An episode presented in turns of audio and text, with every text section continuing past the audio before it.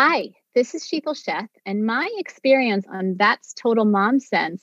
It felt like a like a warm blanket with a little bit of hot chocolate with some fun Baileys in there as well. It's like comforting, a little bit of fun, got into some good stuff. We dished.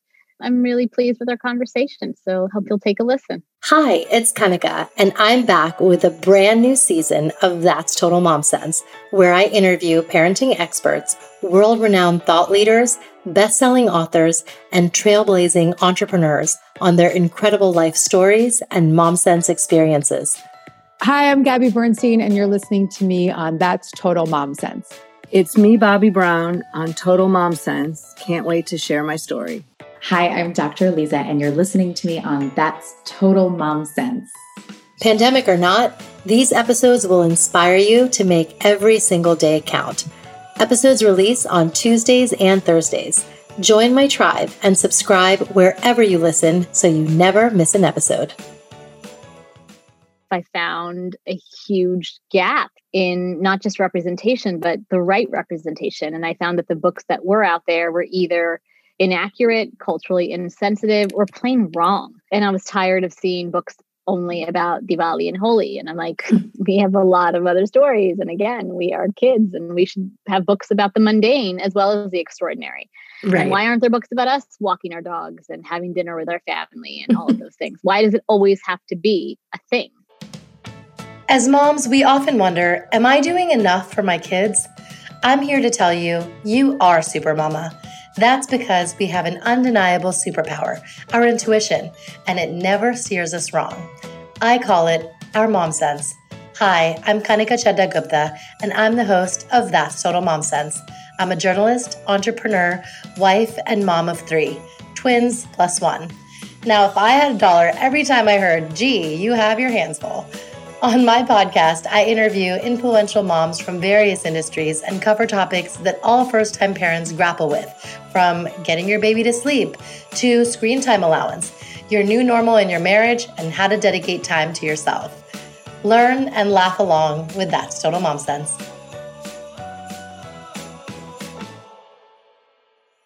Today's episode is with a very special person. She is an actor, an advocate, and an author. Sheetal Sheth is known for her provocative performances in a wide range of memorable roles on film and television. She has starred in over 20 feature films and many TV shows and is a favorite in the independent film world, having won five Best Actress Awards on the film festival circuit. She has earned a loyal international following. Sheetal began her career at a time when few South Asians were making their living as actors. Despite being told she'd have to change her name to work, her successful career has trailblazed paths for other women of color across media. Sheetal supports marginalized communities not only through her own pioneering work as an actor, but by also appearing at workshops and panels and speaking directly to issues facing these communities. She is known as an outspoken advocate and has delivered talks and keynotes at festivals and charity galas. She's had op eds published on CNN, The Daily Beast, and Thrive Global. She served in President Clinton's AmeriCorps and is currently on the advisory board of Equality Now and an ambassador for CA First partner Jennifer Newsom's The Representation Project. Her first children's book, Always Anjali, was published in 2018 to wide acclaim. It won the 2019 Purple Dragonfly Storybook Grand Prize, voted on by teachers and librarians, and is set to be a series, the first and only in this age group featuring an Indian American hero. Well, Sheetal, you are a hero, and I'm so, so excited to be having our chat today. Thank you. It's so nice to meet you. Thank you for having me. Absolutely so let's start from the beginning. You know, we all kind of, many of us have this South Asian immigrant story. How was yours maybe different from the rest?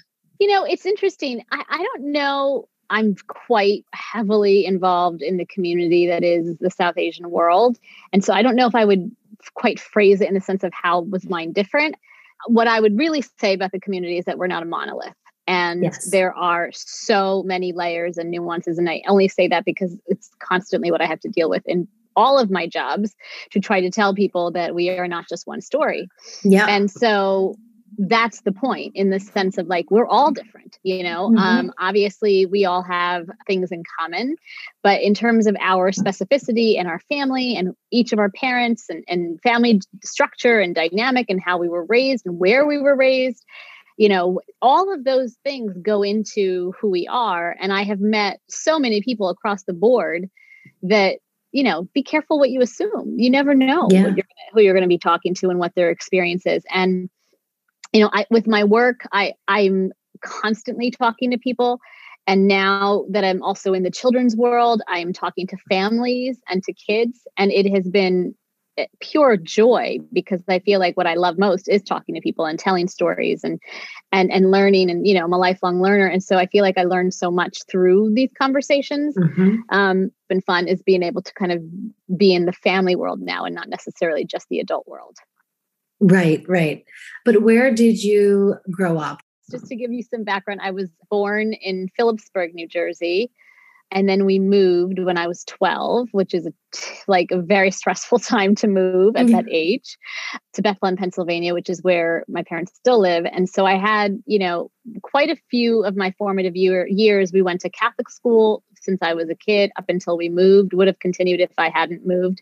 And then when I went to Pennsylvania, I started middle school in a public school and then continued through high school there. So it was it's a very it was a very different experience um, and also being having to move when you're yeah. basically a teenager is quite traumatic in a lot of ways. And then, you know, after that, you know, I, I came to New York when I started going to NYU, but that's where the the stuff happened. Jersey and PA. yes, yes, yeah, where it all began. Um, And tell us about like your parents, siblings. Yes, so I have an older sister and a younger brother. My parents are very much the you know that immigrant story in that my dad is the oldest of five. My mom is the is in she is one of nine.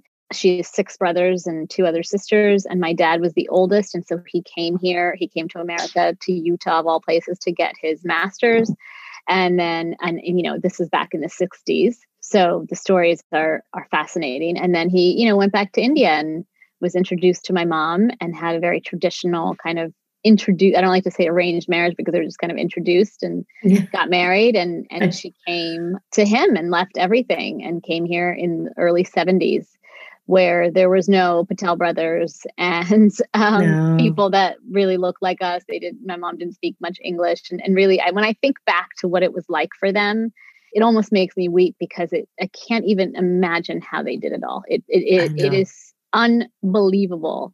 I mean, think about what we're dealing with now. This isn't like 15 fold when you think about what they had to deal with, yeah. and for us, I think what's been made easier is obviously like the life stuff and the necessity stuff and being able to like get groceries, the stuff that you want anywhere and that you have options for these things. And but my parents were in a place where like they didn't know anybody, they had no money, they were just trying to get through the day. Right. And all they cared about was making sure that their kids had a better life than they ever could have imagined. And that really for them was rooted in a great education. And so education was stressed very early on and was was the theme through my life and community education and community my dad was really involved he's one of the kind of founding members of the hindu temple society where you know we spent a lot of time and mm-hmm. created and fundraised and built a temple from the ground up that was inclusive. And at the time, really, when you think back to when he did this, it was really revolutionary. It had several religions under one umbrella. You know, it was Hindu, Jain, Buddhist, and Sikh all in one place. And that's Amazing. really unheard of. Yeah. Yes. And um, so, you know, he was very involved in the community, as was I. You know, I was one of the youth founders of the youth organization. And mm-hmm. so, you know, my my weekends were very much spent at the temple um, in service. Oh, wow. I love that. Let's see. Okay. So you went against gender norms and paths that are tried and tested, um, and you chose to pursue acting. Tell us about that moment in time in your life. You know, it was it was rough. There's a lot of kind of parts to this conversation because I was very much the academic, stereotypical Indian kid like my like i said education was really stressed. And so that was the most important thing. I got great grades. I was at the top of my class. I actually spoke at my graduation when from in high school. And so the idea that i had quote a lot of potential and and for me to to quote thwart that to go into something that wasn't you know recognized as necessarily at the same value mm. as some of the other traditional career paths that a lot of indian people would end up taking was was was tough. You know also there wasn't anybody doing it right. at the time. There was nobody out there that i could point to and say well they're doing it they're doing it they're doing it they're doing it they're doing it. Uh, because so so out of love my parents were terrified. They were like yeah. what, what, is, what does that mean? Their only idea of it was bollywood which is completely different. Yes. And and so they're like what do you even how do you even do that? You know? Um and so of course and, and i was nervous but I knew I needed to to try. I joke I'm I'm 20 years plus in and I'm telling you the amount of times I like see someone like still doing the acting thing. oh like, yeah, would you say that? Yeah. Like, to a doctor or something. I mean, yeah. person, you know, and it's just fascinating to oh me. Oh my gosh. I even have I have people in my family who call me. It's so funny. They they don't call my husband because they're like, we don't want to bother him. He's working during the day. We'll call you. And I'm like, what do you think I'm? and it's just, it's, it's because I don't have a traditional structured, you know, job. Yeah. Frankly, I would argue that it's harder for me because I have like a thousand jobs and it's all self-directed and self having to do. But people don't get it. They don't, they don't know the day to day. And, and, and frankly, it's exhausting to try to explain it. Like I just, I can't after a period of time. Um, but that is the artist's life. And, and I, I feel like all artists, I, have talked to so many in all different disciplines. This is a common thread, and you just have to find a sense. Yeah, I have gotten a sense of humor about it. There are not days where there, it's easier to laugh than others, but you have to make a choice about the lifestyle because it is a lifestyle. It's not mm-hmm. just a career. There is so much that goes into being an artist that I don't think people talk about enough. Mm-hmm. And so that is something like when I talk and when I mentor and tutor, you know, that's something I talk about all the time. And I always say, like, you need to know that's part of it. And if you don't, if you can't deal, which if you can't, you can't, then don't do it. Because right. I can guarantee you there there's, there's not a day that goes by that I'm like, I wish I loved something as much as this because my life would be far easier and I'd have less stress and I'd have job security and I'd have so many things that yeah. other people have. But I also know I wouldn't be happy. You know, if yeah. there was anything that made me as happy, I would do it in a in a in a flash. This is not a life I recommend. yes, not for the faint of heart at all. And no. let's talk about some of your films. Each of your films has an underlying message. Is there a role that you played that you still remember that you're just so happy you got to do? You know, that's like asking who is your favorite kid. It's yeah. it's, it's it's tough because I do. I mean, of course, there are experiences that I've had that have been more pleasant than others, but all in all, I, I would say that I'm really, really most proud of the fact that every film I've done is completely different from the other every single one has pushed the needle in some way told stories that were not being told at the time by people yeah. who were telling them. And i was i was you know it's such a privilege. I was asked to play stories based on real people several of my films. And that is the ultimate privilege you know? So those films where i actually told the stories of, of, of real life people um, you know there's an extra kind of pressure on you and also responsibility and also like you're humbled by that by that yeah. you know idea that they would pick you to want to tell that story. So um you know i i love them all. I mean i've started to produce my own films now and so there i, I certainly have a, another level of investment and love in in those projects um because i'm doing everything. Yeah, yeah. Um but yeah it's I, I can't pick one. Let's talk about your motherhood journey how did you and your husband meet? So we, it's a funny story for our friends um, and family. We met in college. He was my college sweetheart. We met when we were freshmen. We didn't start dating until the end of our sophomore year, but then we dated seven years. And wow. then I moved to LA and we were doing kind of the long distance bi coastal thing. we were young and you know so we were on and off a lot um, mm-hmm. through those times and then you know and we had a break for a few years.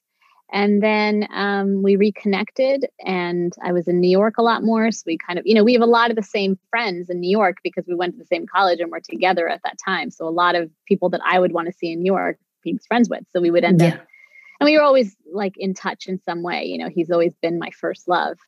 And then we reconnected and um, couldn't believe that there was like a new energy around it and spark and so we we kind of got back together and, and it was Aww. surprising. I know it's it's a really sweet story.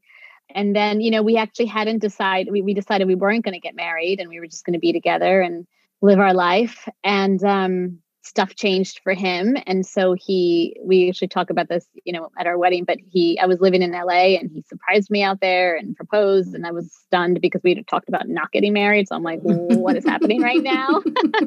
I oh don't understand goodness and it became important to him and it was something that i did not care for. And so but it was so important to him that i was like okay if you really want to it's fine. But this was after now like 18 years of being in each other's lives and i'm like you know what makes sense for us? And so we just went we told our friends we said let's just go to an island in mexico and we found this resort that we were able to kind of rent the whole place out for our group which was amazing. And we did like a weekend extravaganza, like four days, three nights. Everyone leave your kids at home, come and just party with us. And we got married right on the beach, and it was really great. And now for a quick break, brought to you by my brand sponsor, Homer.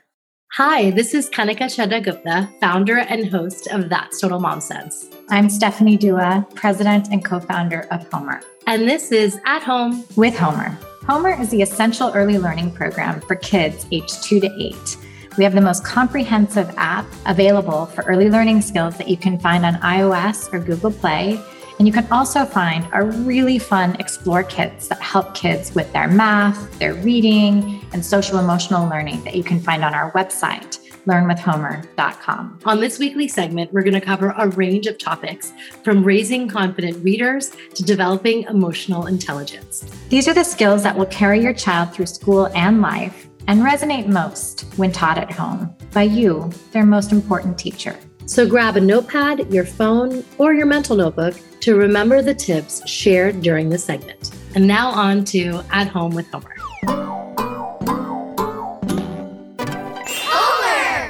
All right. So this episode is on mental health and social emotional learning. So I know this is a challenge that so many families are facing. My kids are having a really hard time being cut off from their friends and, you know, their cousins and all during COVID. How do I help them navigate through these strange times? That's a great question, Kanika. And I know it's certainly top of mind for many moms and dads as they're really thinking, and grandparents as they're really thinking through how to best support children. I like to say there are three things that I like to think about and advise parents to do as they're thinking about this kind of social emotional well being of their children. One is communication. Communication is so important. Two is helping your child find quiet moments. And three is like activities that we can do. So let's talk about the communication one first, because I think it's one of the most important things. I like to say that parents should have a daily check-in, something simple that they can do with their kids. At my on my dinner table, we do something called Rosebud Thorn. Rose is what you're really excited about that day. Thorn is what you weren't so excited about that day, and Bud is what you're looking forward to. And we can each take turns, and it's a nice, simple way of checking in with each other and communicating about how we're feeling. The second thing is really quiet time. Sometimes kids just need quiet time to process how they're feeling. One great idea is helping teach them how to do belly breath work or even finding like moments of mindfulness. It can be a mindfulness corner, a mindfulness blanket, a book, but just sort of quiet time for them to process their day. And then the third are activities. There are so many great activities out there that can help kids explore their feelings. There are great books that you could get at the library or at your local bookstore. And even for younger kids, aged kind of three to six, who might not be as verbal, Homer has these really, really fun activity kits called Explore Feelings that do just that. Um, kids learn self expression, how to identify their feelings, all through these kind of hands on activities and prompts. And that allows children to do something both fun, but also helps them check in with themselves and see how they're feeling. That's amazing. Thank you so much. Thank you. We hope you enjoyed this week's At Home with Homer segment. To download the app, visit learnwithhomer.com backslash momsense, M O M S E N S E, to receive your very own 60 day free trial. Your kids are going to love playing the games, watching the visual stories, and more. Now, back to the interview. Over. Tell us about your journey with cancer. You are a fighter and you are a survivor. So tell us what happened and how that unfolded because you were a mom at the same time. And my heart breaks to think that you had to go through that so young and at such a pivotal time in your life. Yeah, it um that word, you know, is something no one wants to hear. Yeah. Um, but it is more common than ever, sadly. As far as breast cancer, which is what I was the uh, cancer that I was dealing with at the time, one in eight women will get breast cancer. It is younger and younger. And I say my, to my doctors all the time, I'm like, is it just me? Because in the last like six months, I've had so many people call me because they've had been diagnosed with breast cancer and they're all young.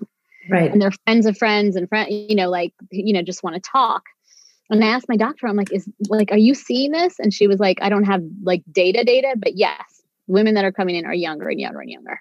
Yeah. And so, um, yeah, it was a shock. It's certainly, you know, when you think of sickness and illness of this degree, you think at some point everyone's going to have something that they deal with, not at our age. Right. And so the irony of all of this is that a year before I was diagnosed, my father was diagnosed with breast cancer. Oh. And it was really, it's rare for men, obviously. yeah. Um, and he was older. And so it hit him pretty hard. Um, because it's so rare for men, you know, they tested him for all the genetic pieces of it. And it came back that he had not just one, but two very rare genes, which people are like, this is like unheard of that they would have both. And so they said immediately test your children because if they have it, which is likely they will, they need to know because they'll probably get cancer. Okay. And so we all got tested and I came back negative. And I was sure I was going to come back positive, and I'd already decided, oh, if I if I'm positive, I know what I'm going to do. And this is what you hear when you hear of like these celebrities who like do these kind of prophylactic, preemptive surgeries. It's because of that, because they have the gene, like Angelina Jolie knew she had the gene, so she's like, Right. I'm just, I'm, I'm taking myself out of this um, yes. com- I- you know, I'm taking control. And that is a common thing too. So I had done all the research. I'm like, if I'm positive, like that's what I'm going to do. But I came Right. back negative. Huh. And so I was relieved and I thought, okay, fine. A year later, I just normal, got out of the shower, doing my thing, putting on lotion. I just felt what felt like a pebble. What actually, for anyone who was breastfed, it feel it felt like a clogged duct Yes. and I had and I had breastfed for a very long time, and I was like, maybe it's just like there's some mastitis or something. Yeah, I was like, maybe Mhm. it's something like that. But I hadn't gotten a mammogram that year, so I was like, I should just go because I want to make sure everything's okay. But not really. I mean, I really didn't think anything was going to come out of that. Right. Right. Um, so much so I didn't know is that like the only appointment they had left because it was December of that year was like the Friday before Christmas break. My kids both had like school things because it was like the the celebration of like you know Yeah. before the thing. So I went. I was like, oh, I need a seven thirty appointment because I've got to be at schools at like nine and then twelve, like a whole thing right. Right. and I go there at 7:30, do the thing, and everything's taking a lot longer than it should. And everyone's talking to each other. And I look at everybody just staring at each other. And I'm like, my heart is sinking. And I'm like, what is going on? And then they finally tell me that it's suspicious and I need to get biopsied literally right away, like preferably just right then in that moment. And I Oh was like, okay, first of all, I wasn't I was alone too because you know I was just going for an appointment. Right. I was like, well, first of all, I can't do it right now because I have to be at my kids' schools and they're expecting me. yeah. Um, and just give me a minute, kind of thing. yeah. Exactly. And, I- and um, but they're like, can you come back this afternoon? And so I went to my kids' things. I called my husband. I was like, I have to go for these biopsies. Still, honestly, didn't think it was going to be serious. And if I Mm. had known what it was really entailed, I would have absolutely had him come because he was like, "Do you want me to come?" I'm like, "No, it's fine. I'm just going to go get this thing done, and it'll be fine." And I went, and I had uh, three areas that they biopsied, which biopsies are very uncomfortable. And I had a one technician who I thought really should work on her bedside manner because she could see how worried I was. And as I was leaving, she goes, "Don't stress. You could get hit by a car when you leave here." Literally said that to me, and I'm like, Oh, "Is that my goodness. to make me feel better?" Yeah. Oh my gosh. so Oh. bizarre you know and i was in a sea of just like at one point i remember i called my best friend because i was like in a little closet changing into like a pink gown and then walked into a waiting room where there's like 50 other women of all ages in pink gowns just waiting and it was so uh, emotional and because it hit me and i'm like wait what's happening and then i didn't know and they called me on christmas eve and um, said it was cancer this was over the holidays so it's extra hard to like Mhm. do anything. But we're on the phone and we're calling. I mean, I'm so grateful because we do. I mean, one thing, one benefit of having, you know, a lot of Indian people in your life means you probably have a lot of Indian doctors in your life, and I do. Yes. And Second, um, third, fourth, fifth opinions yeah, if you needed. Yeah. we've got, we've got, uh, we had a great support. I mean, I didn't want to tell, like, I was like still processing myself, but the, the people that we told were specific and helped us a ton. And I was able to kind of figure out, you know, it's interesting. I have so much to say about healthcare after going through my my experience. Mhm. But if I did not have a support system, I, can't even imagine what would happen. They don't tell you, like they call you and then they're like, okay.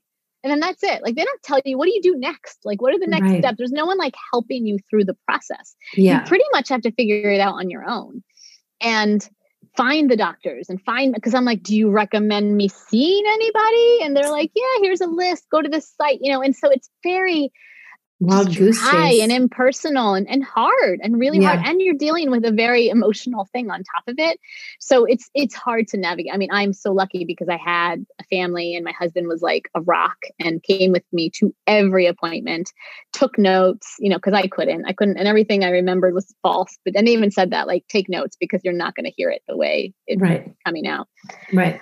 And, and you know, and I, and I'll be very honest. My choice, I had a double mastectomy, and so I had a double I had a double mastectomy. I had chemo. I had reconstruction. I went through a year of treatment. You know, I didn't have to have the double mastectomy. I chose to, um, and I made that decision because I didn't want to be worried for the rest of my life. And and you know, after the doctors presented the choices to me, and I told them what I wanted, they were like, "We would have done the same thing. At your age, your biggest risk is recurrence." And so Right. You know, I didn't, I wanted to not, I mean, I'm already like paranoid about everything. The last thing I need is to like allow for something, which is quite likely. You Yeah. know, hopefully, because they said hopefully you have as many years to live as you've already lived. And so right. Right. there's a lot of time for something to happen. So I'm trying to re- take away as much risk as possible. And we did find that the cancer was an aggressive kind, you know, Right. and so I needed to just do everything I could that felt that felt right to me. I mean, I it, it's a tough thing for me. I'm very much a naturalist in the way of like I don't like in medical intervention for most things. I I don't even take a Tylenol unless I'm like on the floor for like Mhm. severe pain. I also had two natural births because of that. I didn't want any drugs in my body, um, which were the most painful things I've ever done in my life. But I'm so proud I did. And so like to then be told I had to go through chemo, which is literally putting poison in my body to kill every cell in my body, good and bad. It's a very tough thing to wrap your head around. yes. Yeah. But you do it. You do what you got to do. Yeah. No, and I'm I'm glad that you made that sound decision of like eradicating any future risk, you know. Um I mean, it doesn't take Yeah. away all the risk, but it the biggest risk with breast cancer is if it, if it comes back. And so right. the breast, the keeping a breast around for it to come in, Yeah. you know, is tough. Whereas it can certainly recur somewhere else too. Yeah. But it's more likely, you know, in your breast. How did you explain to your girls that mom and Nana are going through this? Thankfully, it wasn't at the same time, but you know, my kids were only two and four at the Mhm. time. So I will actually say the toughest part of this was after I had my first surgery, I wasn't allowed to hug them for like a really long time. Oh my god, I'm so sorry. So, you know, when you have a two year old and a four year old, all they want to do is like lay Live on your lap. Yeah. oh uh, that that that was the hardest thing. But you know they're they're tough you know and they and they seem to understand things in in the way that they do. And you know i'm all for having honest conversations with their kids and i told them the truth. You know i told them that i was sick yeah. and that you know but i have medicine and it's going to make me feel better but i need to do certain things in order for to do that. I think it's interesting now i mean it's been a couple years so now i have a four and six year old it's interesting because they don't remember me before that and they'll see sometimes pictures of me because I had very long hair. You know, my hair's starting yeah. to come back now, but I had like long, luxurious hair. Yeah. And they're like, mommy, like they they don't even remember me like that. And yeah, what's very striking is, you know, we just went away and um we were, you know, I'm a very active person. We were in the pool, we're jumping into the ocean, we're running around. And they both looked at me and they were like, wow, mom, you're so fun. like, it's so fun to do stuff with you. And then I realized that honestly, Aww. between COVID and cancer, because I was still in treatment when COVID hit, mm-hmm. um, the last three years have been them seeing me like at home, either yeah. in bed or like, you know, doing basic things. Not like we've been able to go out and do anything. Right, right. And and I'm so glad that hopefully they'll now once we can do more like see me as like a person that is active and vital and healthy and you know it's interesting because they don't it, these are things they model you know and i don't want them to think of me as like a sick person you know right, i don't even right. want them thinking about that although yeah. it's very it's very aware i mean i'm quite aware of the fact that having a mom who has who's had breast cancer and has to deal with that now because I'm on medication indefinitely, mm-hmm. um, will be part of their narrative. It's just up to right. me how to frame that narrative. Right. And so, you know, they know I had cancer. They know that word. They know that some people pass away from it. And they yeah. always ask me, Are you going to? And I said, Thankfully, my medicine worked. And they're wow. like, well, what if it comes back? And I go, if it comes back, we'll deal with it. But there's nothing else to, you know, at that point, like it's just about, I think, being honest and simple and yes. don't try to like complicate it. Right, right. Wow. That's um that's really great advice for anyone who's going through that, especially a new mom you know, cancer is something that hits people older, so their kids yeah. are grown, and it's a different thing. But right. um, when you're when their kids are that young, I mean, but that's also why I'm so grateful that I had my kids because you know you that's did, why I yeah. can't have anymore because I'm on medication, and mm-hmm. I know a lot of um, and actually every doctor I met with, the first thing they said to me was like, "Are you trying for more kids?" And I said, "Yes, I had been." And they said, "You can never carry your own child ever again." And if you want more kids, you will need to use a surrogate. Like they were very right. clear on that because uh, pregnancy feeds cancer and you know all of the estrogen. Oh, interesting. Stuff, you know, feeds it. So they were quite clear that that okay. was not an option. Okay. And so I have a lot. You know, I'm part of a support group and something that's you know that I think about. I mean, there's a lot of women who haven't had their kids yet, mm-hmm. and they mm-hmm. have to make the choice of do I go off my meds for a period of time so that I can have my kids and then go back on. And a lot of people choose to do that. And that's like, a, you know, you have to figure out what works for you. But it's right. But I, you know, I was so grateful that I had to, and as much as I wanted more, I just accepted it and, you know, um, grieved it. And, and it's just one of those things that I've had to just let go of. Yes, yes. No, and their blessings all the same. And yes, yeah. Yes. Well, I want to ask if your daughters inspired you to become an author and, you know, how you made your foray into children's literature. Yes. Absolutely. I mean, I was pregnant with my first daughter when I started writing children's books. Now, again, because I've always loved kids and I have a minor in education, like this is something, and I do so much work with children. Mm-hmm. Um, it had always been in the back of my mind, but again, your life, you're doing things, and it just, there's never, I never made time for it. Yeah. But then when you're pregnant and you're like, oh, not getting the acting jobs I want because I'm pregnant. um, yes. And you're spending time like trying to like I can't just sit around. So I'm like walking around and I was spending a lot of time just exploring and I'd find myself in bookstores um, just reading. And then I started reading children's books because I was like, I gotta get some books for the kid. And right. you know, much like you know my acting life, I found a huge gap in not just representation, but the right representation. And I found that the books that were out there were either inaccurate, culturally insensitive, or plain wrong. And I was tired of seeing books only about Diwali and Holi. And I'm like, hmm. we have a lot of other stories. And again, we are kids and we should have books about the mundane as well as the extraordinary. Right. And why aren't there books about us walking our dogs and having dinner with our family and all of those things? Why does it always have to be a thing, you know? Yeah. So I just, you know, instead of continuing to complain about it or I said, let me just see. And I just started writing. I had the time at the at that moment and I just started writing. And then I had my baby and I just I just kept it's something that I felt very connected to. And I kept it took me about a year before I actually showed it to anybody. Mm-hmm. And I showed it to a few people and I got great notes. And then I and then I realized I wanted to kind of take a take a take a stab at it. And so then I had to find I didn't have a book agent and the whole publishing industry was a complete enigma to me. So I just tried to like figure it out um, mm-hmm. as much as possible. So it was a few years. It took a few years before I found a book agent, before we sold the book.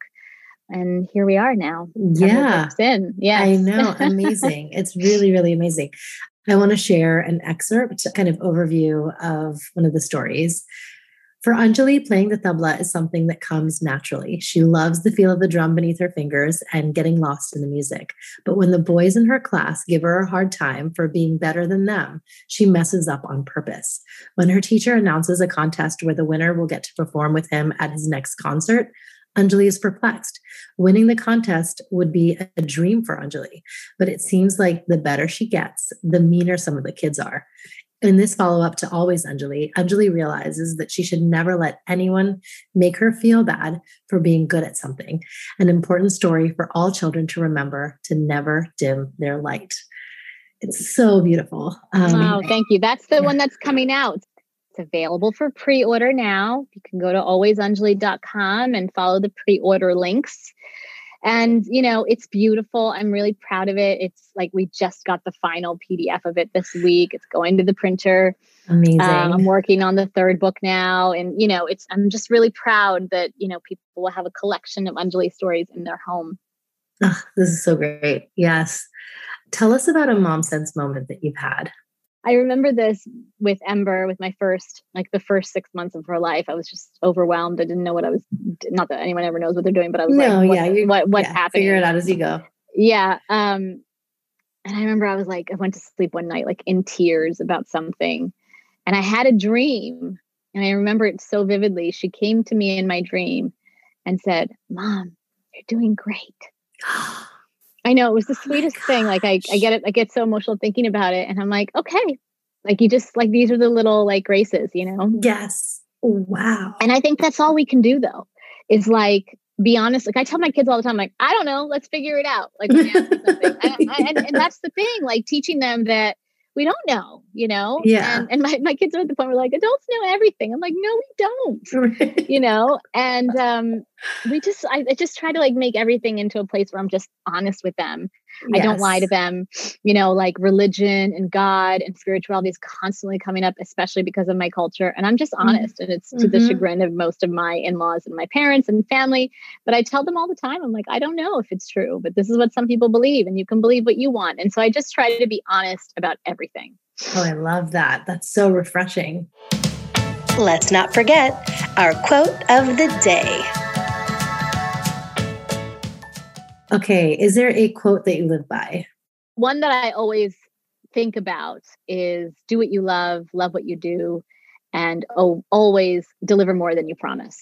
Oh, wow. And I just feel like that has certainly been like a mantra for me in the sense of like always delivering more than you promise, you know, showing yeah. up, just blow them out of the water, dazzle them, give them more than they could have ever imagined because we're underestimated a lot. Yes. Oh my gosh. I love that you think that and you're you commit to that. Yeah. Uh, yeah.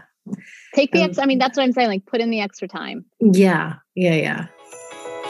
It's now time for Mom Haul when we share products we love. So, is there a product that you are like using every day, loving right now? I I mean, depending on like what area of life, it just mm-hmm. depends. Um, I, you know, food wise, I mean, we're plant based in this home, and so um, I'm always looking for like alternatives that are healthy, clean, you know, and everything.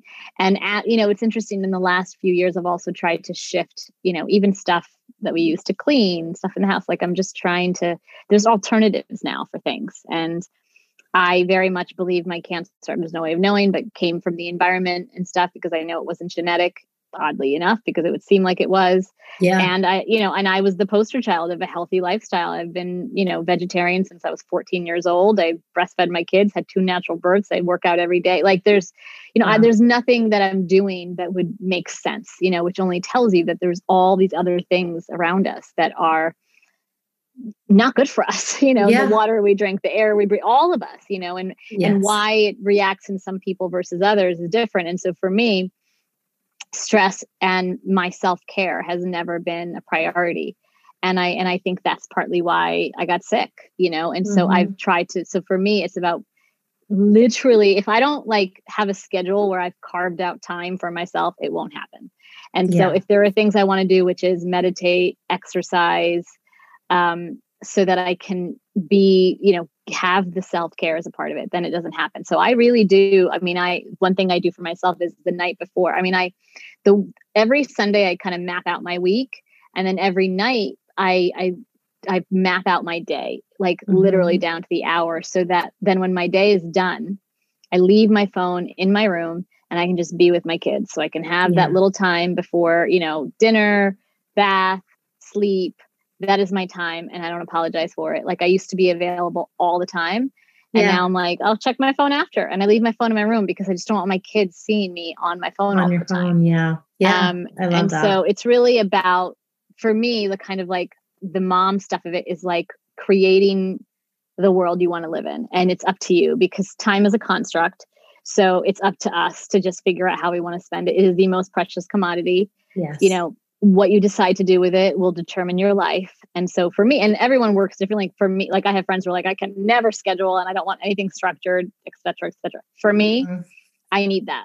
And Yeah. so I, I figured that out and I know that. And so it's the only way I kind of feel like productive because otherwise I'm sitting there thinking about everything I didn't do all day. So Right. I have to really, because again, when you're an artist, it's never ending. I know. constantly thinking. I have notebooks like in my bag, in my home, in every room because I'll have an idea at any moment and I don't want to forget. So I'm writing it down, you know, and then I just leave it there because at least it's not like, because I'm not like, oh my God, I have to remember, I have to remember, I have to remember. Yeah. Just to be present, you know? yeah. Um, so I have notebooks everywhere where I just like write down my thoughts. That's so cool. I love it. Okay. And where can my listeners find you? So, you know, I am on Twitter at Sheetal Sheth. I am on Instagram at Beneath the Sheets with a Z. Um, I'm on Facebook, official Sheetal Sheth. Um, I mean, if you put my name in, I'm sure it'll all come up. Yep. Uh, my website is sheetalsheth.com. I there is an email if you want to send me a message, if you want to just say hi, if you want to talk to me about coming to your kids' school. I do tons of school visits and virtual events. I also do workshops with parents, all kinds of things. Feel free to drop me a line if if that is of interest, or just say hi. I like Yeah. your books and your movies. That's always nice. it's always a, that's always a welcome um, something to get in your day. Yes, yes. And I know a lot of my listeners um, can say that. So that's wonderful. Thank you so much, Sheetal. This was really, really great. I'm so glad we got to have those poignant moments and and have you open up. And I really, really appreciate um, you sharing your story. Thank you. Thank you for having me. I mean, it's it's I think important for all of us to whatever we're comfortable sharing, it's only going to make us better. Yes. So, better for us, better for all of us, our families, the planet, all of the above. Isn't Sheetal like a ball of sunshine? She's so smart and is helping parents change the narrative of displaying diversity in kids' libraries in such a simple, authentic way. Her book, Always Anjali, is the grand prize winner of the Purple Dragonfly Award and won first place for cultural diversity and first place for picture books six and up. It was recently featured by The Conscious Kid, commemorating API, uh, Asian American Pacific Islander authors, and was read by renowned chef and television host and mother, Padma Lakshmi. You can view those on Instagram. Uh, they're at The Conscious Kid, Padma Lakshmi, and uh, Beneath the Sheets, which is Sheetal's account. Shout out to her publisher, Mango and Marigold Press. Big hugs to the founder of the publishing agency, Shailaja Joshi. She's a, a friend of ours. Support her business uh, as a woman of color And uh, you can log on to her website, mangoandmarigoldpress.com, and you will find Sheetal's Anjali series there. And if you enjoyed this episode, leave me some love by writing a review on Apple Podcasts or Spotify.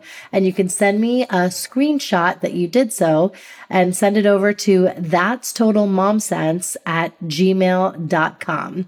And you could enter to win some very cool merch. I now have That's Total Mom Sense sweatshirts, tanks, and mugs, and they're all ideal for a cozy listening experience. Remember, always trust your mom sense. Stay strong, super mamas. See you next time.